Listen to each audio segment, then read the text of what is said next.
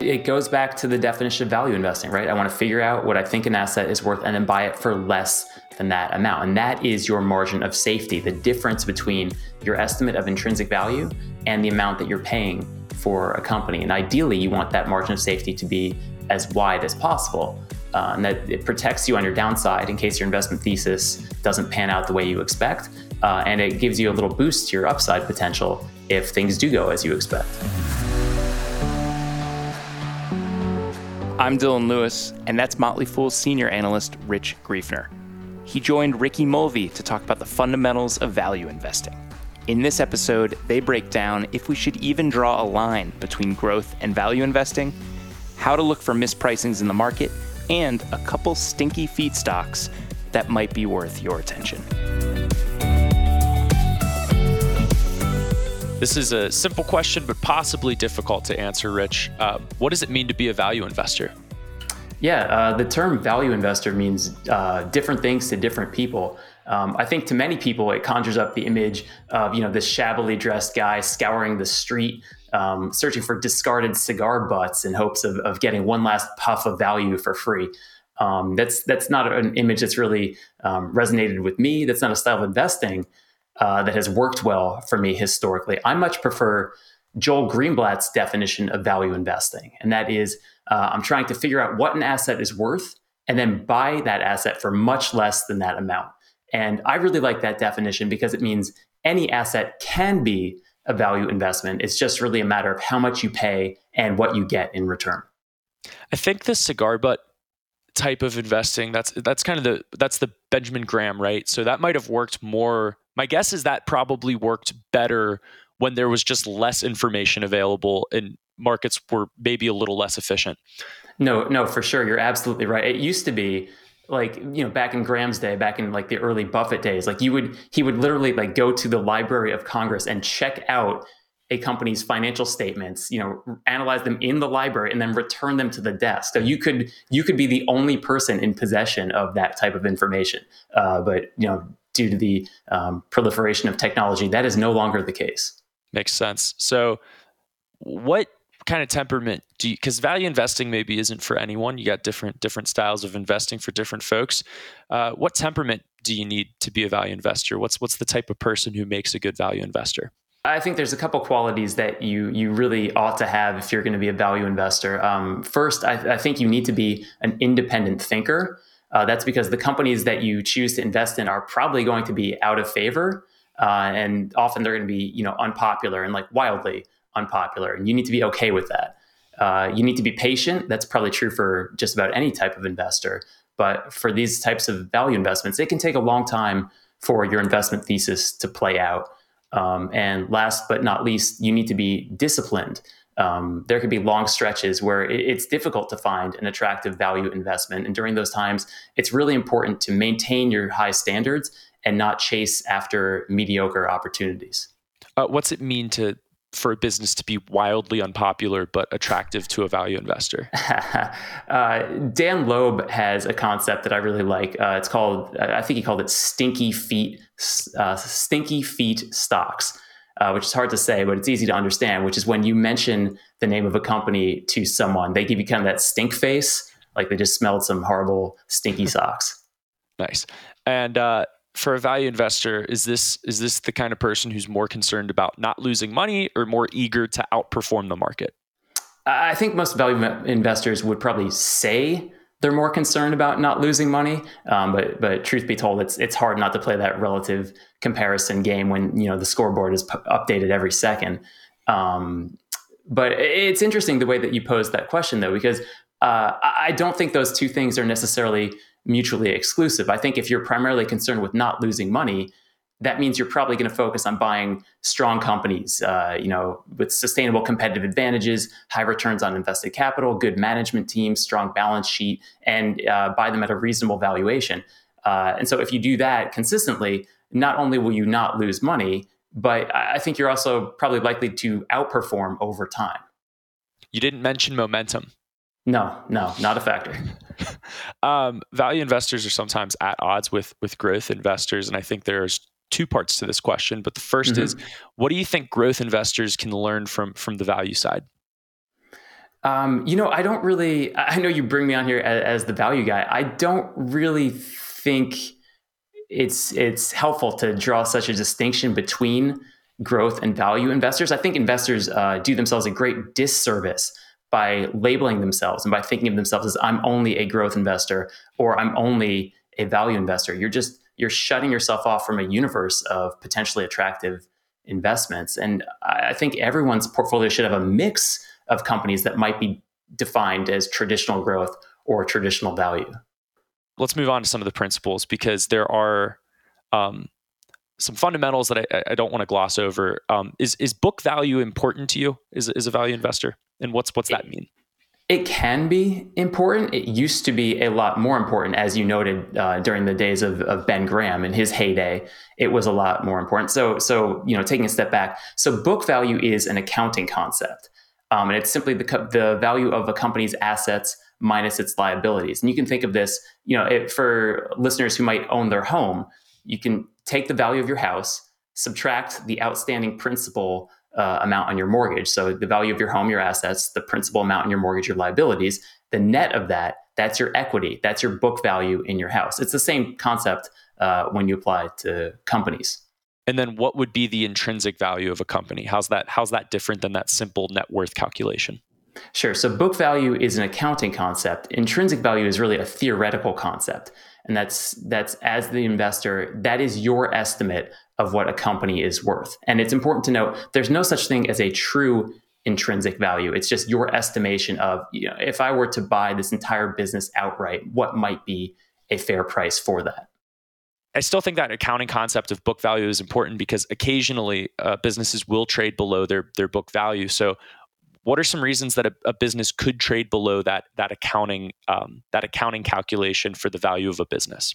Yeah, sure. I mean, it's it's a strong signal if a business is trading below book value. That's basically the market telling you we don't think this company is going to generate high returns on equity uh, going forward. Or maybe they're saying, okay, fine, you know, maybe it will generate high returns on equity, but we don't trust this management team to you know take the capital and deploy it in a manner that creates value for shareholders. And um, you know, book value it can be, as I mentioned, it can be um, a useful metric, but it, only for a certain type of company. So that'd be for like a, a financial firm or like a manufacturing company that has a lot of physical assets. Then book value could be a really important valuation indicator. But for uh, a, a, lot of the companies that are driving like today's economy, like um, you know Alphabet or, or Meta or any any software business, like the real value is being created by their engineers and their code and like their brands, and those factors are just not um, accounted for in the book value calculation. Do you so if you see a company trading at a discount to its accounted its its accounting value, is that more of a red flag or is that more of a let me check this for a uh, potential mispricing opportunity? Depends on the industry. Um, it's a non-factor for for a software company. It's a non-factor. Um, for a financial, uh, it could be interesting, but it's also probably like uh, the market's referendum on the quality of that business. But yeah, um, it's it's certainly something worth investigating.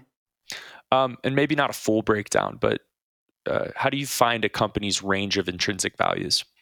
Sure. Um, there's yeah, there's many ways, and a full breakdown could be its own podcast. Um, but the way that I tend to do it to calculate a uh, company's intrinsic value is you run a discounted cash flow analysis, a DCF model, and that's basically uh, what you're doing is you're projecting the company's financials, you're um, estimating the amount of free cash flow it will generate each year from here into perpetuity. And then you're discounting those future free cash flows back at some required rate of return. And um, that, that sounds like quite a mouthful, but you're basically figuring out how much cash is this company going to generate over its lifetime and how much is that worth to me as an investor today. Um, and then when you're looking for companies, do you do you have any valuation guardrails? Like I, for example, I don't buy companies above a, a 10x price to sales ratio, that kind of thing.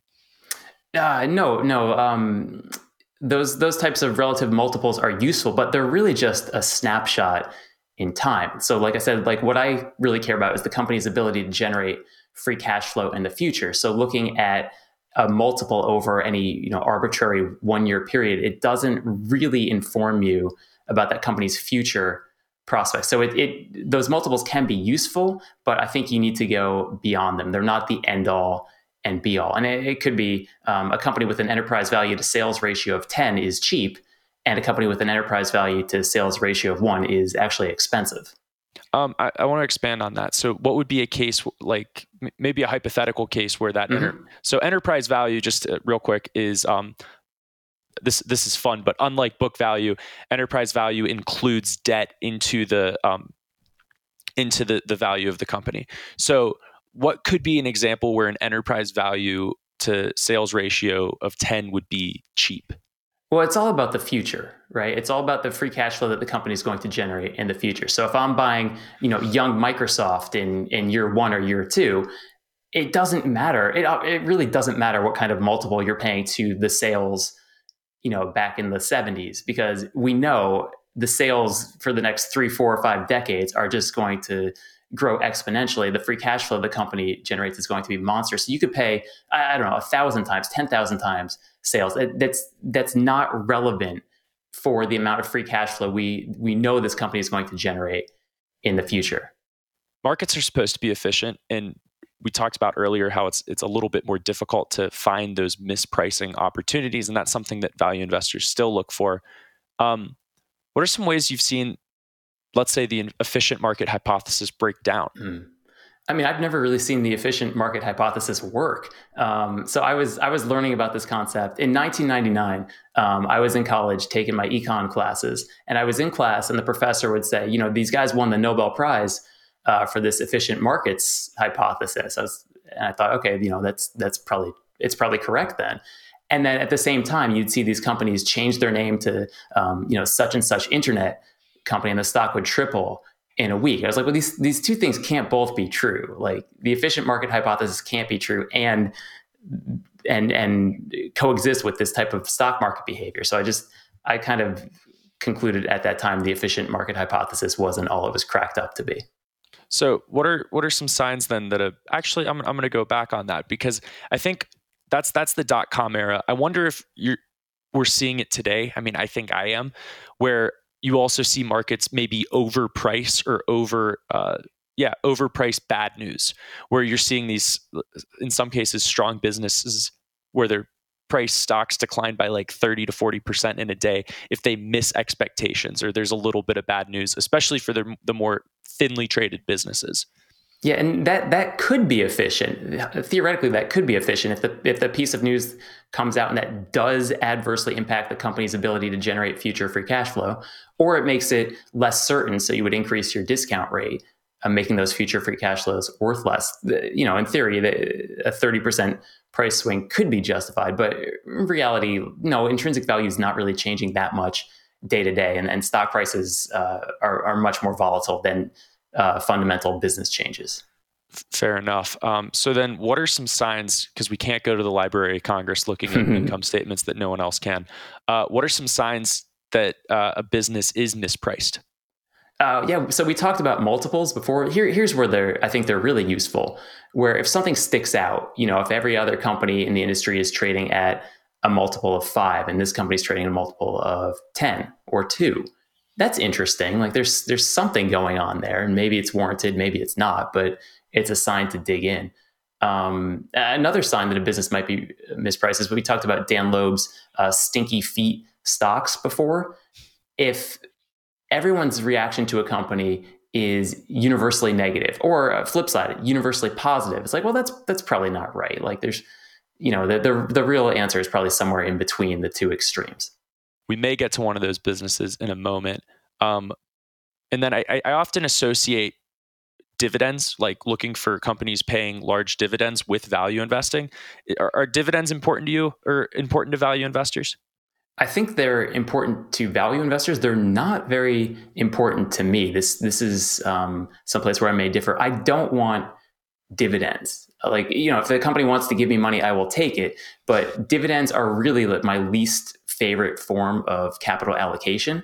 And that's because when I'm investing in a company, I'm investing, you know, with the assumption that the company has lots of high return opportunities into which it can invest capital and then reinvest capital for years and years and years. And that's paving the path for much higher free cash flow generation in the future.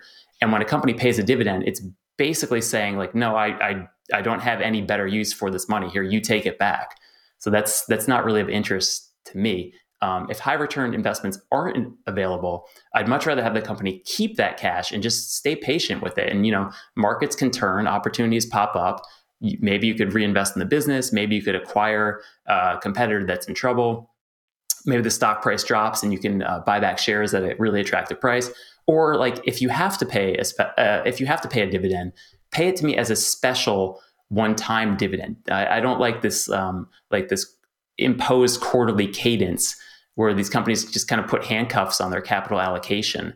They they they're ob- they feel obligated to make this payment every single quarter, year after year after year. I think the argument against that, though, is that obligation to make those payments uh, makes management teams better at capital allocation because it, it restricts their resources and they they can't just go after any opportunity that they want to. Yeah, uh, people will say that, but I'd rather invest in a management team that doesn't need those constraints imposed upon it, right? Like they're just good at allocating capital. They don't need those um, those boundaries, those false boundaries. And then I guess with buying back shares, though, historically, many management teams are, are, not so good at that because they often buy back shares at a relatively high price and then don't have the ability to buy back shares when, when they actually should. Yeah, for sure. Uh, uh, share repurchases can be a really powerful tool, but most companies, I agree with you, most companies don't really use them well. When they're flush with cash and everything's going great, then they'll step up the repurchases. And then, you know, when inevitably the market turns, business conditions turn, and the stock is cheap, then they they husband their cash away. It's like you should be doing the exact opposite. So, uh, what maybe this? I think this question goes beyond metrics, but like, what are some signs to you that a management team is is good at capital allocation? Yeah, so I, I like to see a management team that acts um, strategically and um, opportunistically. So I, I always want that management team putting capital towards its highest and best use. So that could be reinvesting in the business, making an acquisition, um, repurchasing shares. It could be issuing shares if if the stock is if they think the stock is really high, you could raise capital by issuing shares. It works both ways. You just you don't see that too often. But I, I want them making savvy capital allocation decisions consistently. Um, let's move on to some some application stuff because in October you pitched uh, you were on with with Allison Southwick and Robert Brokamp and you pitched Meta as a value stock. I think that would ca- I, I, think you could categorize that that company as a uh, stinky feet stock. A lot of people, yeah. a lot of people want to stay away from that. Uh, Meta's done pretty well since then. Uh, has has has the thesis on has your thesis on Meta changed at all since since October? Uh, my thesis hasn't changed. The stock price has changed. Um, I, it was probably about $130 per share when I mentioned it. I thought there was a, a, a, nice, attractive margin of safety there. And then immediately after I pitched it, the stock dropped to like 90. Um, but the business hadn't really, as we as we mentioned before, the the intrinsic value of the company hadn't really changed that much. It was the stock price that had really fallen off a cliff. So I thought that was an exceptionally attractive opportunity. Um, and sure enough, then the stock has, has more or less doubled from that low. As we speak, it's currently about 170. So I think it's still attractively priced, um, but the margin of safety isn't quite what it was. So it definitely was a stinky feet stock um, when I pitched it back in October. Whenever you mentioned Meta to someone, all, all they would do is mention um, the risk factors, and, and there were legitimate risk factors, and there still are um, very legitimate risk factors. You know, they're they're spending very aggressively on the metaverse with no certain payoff in sight.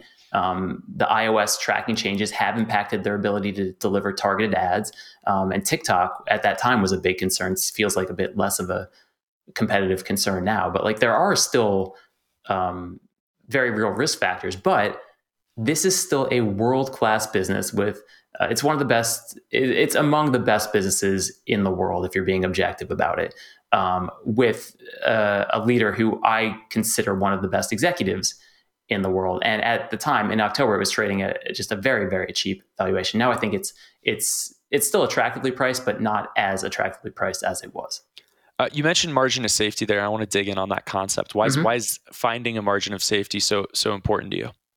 Yeah, it, it, goes back to the definition of value investing, right? I want to figure out what I think an asset is worth and then buy it for less than that amount. And that is your margin of safety, the difference between your estimate of intrinsic value and the amount that you're paying for a company. And ideally, you want that margin of safety to be as wide as possible. Uh, and that it protects you on your downside in case your investment thesis doesn't pan out the way you expect. Uh, and it gives you a little boost to your upside potential if things do go as you expect. And uh, I can imagine if, if you're listening, there's a chance you may have wrinkled your nose a bit hearing that uh, Mark Zuckerberg is one of the greatest executives in the world. I guess that would be, by definition, a stinky feet stock. And I think that's been um, that's been a concern for for many, though, which is that he uh, historically he has bought back shares at extraordinarily high prices, and um, he doesn't have a board to keep him in check to to rein him in on on those capital allocation decisions that would be that are so important to to investors. Yeah, for sure. Um, if you're investing in Facebook, you're betting on Zuck. I mean, the guy's all in, he, all in on the metaverse. Um, he's got this grand vision for what the future of computing is going to look like, and he feels he needs to pivot the company there aggressively um, in order to benefit from that, or even maybe in order to participate in that. Um, I'm not a tech visionary. I don't know, but he is. He's been very right about a lot of changes. It was not popular when he pivoted the company towards mobile, that was the right decision. It was not popular when he bought Instagram. People laughed. He spent like a billion dollars on Instagram, and everyone laughed. Um, and that's one of it's on the short list of the greatest acquisitions of all time. Like he knows what he's doing. He's completely um, invested in in every sense of the term in the company, and he's exposed to trends and technology and and thinkers that are living years ahead of what we've experienced. So if I had to bet on someone to figure out what the future of technology was going to look like, I would Zuckerberg would be on the again on the short list of candidates. You work on a, a service at the Motley Fool called Value Hunters. Mm-hmm. And I don't want to necessarily give away a pick, but are there any other value opportunities without Mark Zuckerberg that you want to want to discuss? Maybe one on your radar. Yeah, sure. And I'm I'm happy to give away a pick. Um, this so this is a pick in the Value Hunters service. It's called Wesco International, ticker WCC. Um, Wesco is a really well run distributor. Uh, it helps deliver um, electrical, industrial, and communication products from 45,000 suppliers to 140,000 customers.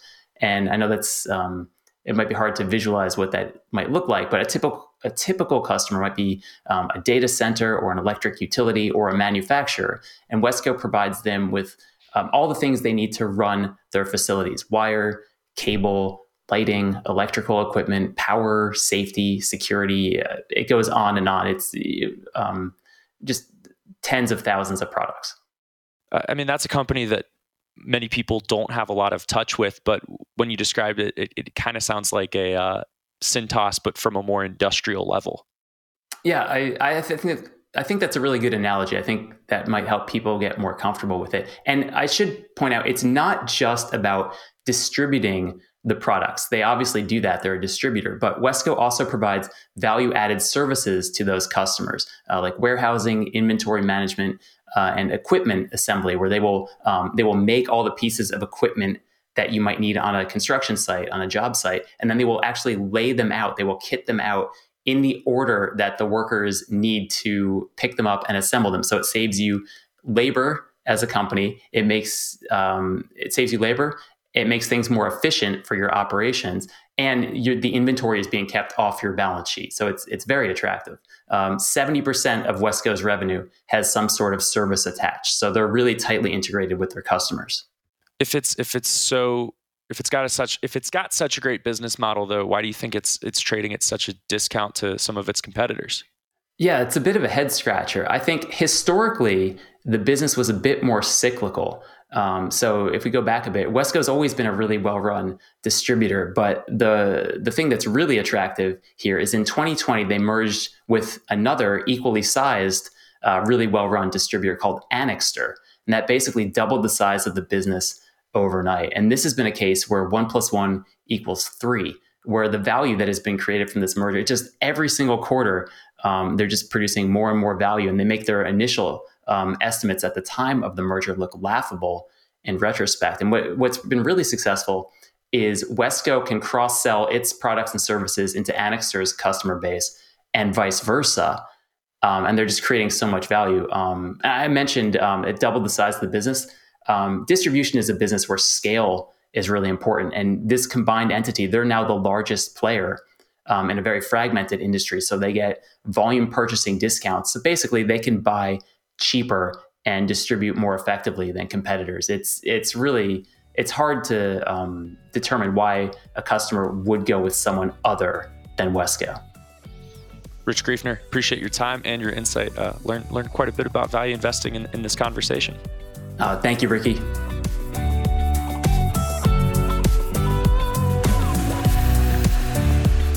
As always, people on the program may own stocks discussed on the show, and the Motley Fool may have formal recommendations for or against, so don't buy or sell anything based solely on what you hear. I'm Dylan Lewis. We'll see you tomorrow.